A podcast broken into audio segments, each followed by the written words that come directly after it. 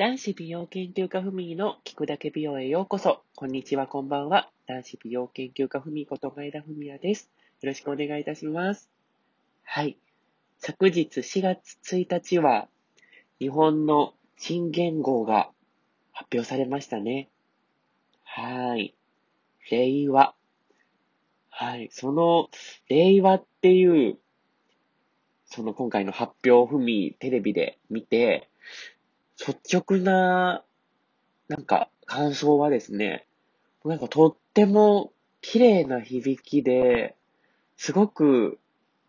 なんて言うんでしょう。日本らしい、なんかこれからの日本の未来にふさわしい言語だなって率直に思いましたね。なんかあとは、昭和と令和、なんか双子感。なんかまさかまた和という字を使われるとは思ってもいなかったので、その和っていう言葉がね、また使われることで、ちょっと昭和とセット感があるな、みたいな そういう印象も抱きました。でもすごく綺麗な響きのいい言語なので、すぐに皆さん、あの、全国ね、あの、日本国民にすぐ馴染む言語なんじゃないかなっていうふうには思いますね。で、なんか今までは、日本の、この、なんていうんですか、言語って、中国古典からこう引用されていたみたいなんですけど、今回初めて日本のね、日本の万葉集から引用されたというふうに、まあ報道で見まして、なんかやっぱり日本人としては嬉しいですよね。日本の国書からね、こう今回出、出展されたっていうのはやっぱり嬉しいことですよね。で、しかもそれが万葉集からっていうふうに、あの、言われているので、とても、とてもそれは嬉しいですよね。で、その万葉集の中のその、なんでしょう。梅の歌というふうに、その出展された歌が梅の歌っていうふうに言われてるみたいで、で、やっぱりね、その、なんて言うんでしょう。これから未来に、あの、ふさわしい言語をつけるっていうふうにやっぱり考えられていたとは思うんですけども、なんか、令和、令和？どっちなんだろう？令和と令和なんかアクセントはどちらでもいいみたいですね。その官房長官は令和って、安倍総理も令和って言ってたと思うんですけど、なんかイントネーションはなんかテレビでどちらでも言いやすい方を使ってもらいたいっていう風に言ってましたね。昭和、ふみ昭和って言うんですけど、昭和っていう人もいますしね。どっちが昭和は正しかったんでしょう昭和、昭和。で、平成はもうそのままみんな平成って言ってましたもんね。令和と令和の、こう、二通りに分かれるでしょうね。ふみ多分でも令和の方が言いやすいな。うん、令和より令和の方が言いやすい。で、その今回の新言語、令和、令和 令和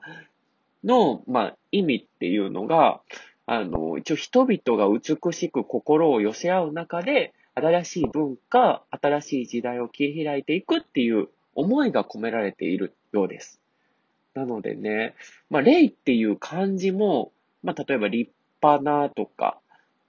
あの、清らかで美しいとか、おめでたい、喜ばしいっていう意味があったり、また、あの、古い意味では、まあ、神様のお告げっていう風な意味もあるみたいです。で、まあ、この霊っていう感じが、まあ、ふみ、最初、あの、命令の例とかいうふうに頭に入ってきちゃったんですけど、でも例って他にもそういう意味もあるんだっていうふうにも思いましたし、あと、何よりも良かったのは、その、まあ、昭和にも使われていた和という字がまた使われて、あの、使われたっていうのが嬉しいですね。で、ただまあ、その、今までの言語の歴史の中でも和っていう字は19回使われて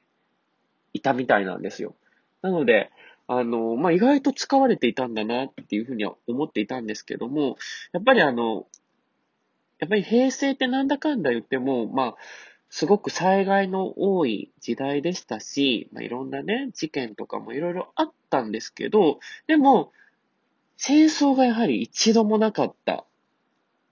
時代だったと思うんですよ。平成30、約30年間、戦争はもう一度もなかった。平和な、平和になるって書いてね、平成なので、平和な時代でありますようにっていう願いを込め込められて付けられてたと思うんですけど、やっぱり、あの、戦争が一度もなかったっていうね、平和な時代を生きていけたので、やっぱりその言語にも感謝っていう気持ちはあるんですね。で、今回、その平和っていう言葉をこう忘れてほしくないなっていう自分の中では思ってたので、やっぱり平和の和っていう字をね、あの今回の言語の中に入っていたっていうのがやっぱりすごく良かったなっていうふうにふみは思いますね。なので、あの、今回令和、令和っていう言語は、本当にこれからのね、あの、日本の未来、そしてキラキラ輝くような、まあ、明るい未来を感じさせるような、本当に美しくて綺麗な、あのー、言葉だと思います。なので、ふみも美容研究家としてね、あのー、いつまでもね、あの、皆様が輝けるような、あの、スキンケアとかをこうどんどんどんどん広げていきたいという気持ちでいるんですけど、やっぱり、あの、外見だけではなくて、綺麗いうのはね、やっぱり外見だけではなくて内面、心も綺麗な人が初めてね、あの、外も中も綺麗な人が本当に美しいものっていうふうには思うので、なのでやっぱりこういったね、新しい美しい言語とともにね、あの、皆様が内面も外見も本当に美しいね、あの人がどんどんどんどん増えていけばなっていうふうに思いますし、なんか穏やかで争いのない、まあ、世界にね、日本になっていけばなっていうふうには思ってます。なので、なんか今回の令和っていう新しい言語で、やっぱりなんか新たな気持ちで、5月1日からは新たな気持ちで、新しい時代を、こう、素晴らしいね、あの、時代をこれからも生きていきたいなっていうふうには思いますし、これから新言語とともになんかワクワク感もね、出てきますので、皆さんも一心、平成はもう、あと1ヶ月もないですね。もう間もなく平成も終わってしまいますが、新しい令和っていうね、未来の時代をスタートさせていきましょう。はい。てなわけで、ふみのちょっと今回の新言語のね、感想、個人的な感想をちょっと、長々と話させていただいたんですけども、皆様、まだ平成は残り約1ヶ月あります。平成をしっかりと楽しんで、新しい令和時代を生きていきましょう。はい。それでは男子美容研究家ふみでした。さようなら。バイバーイ。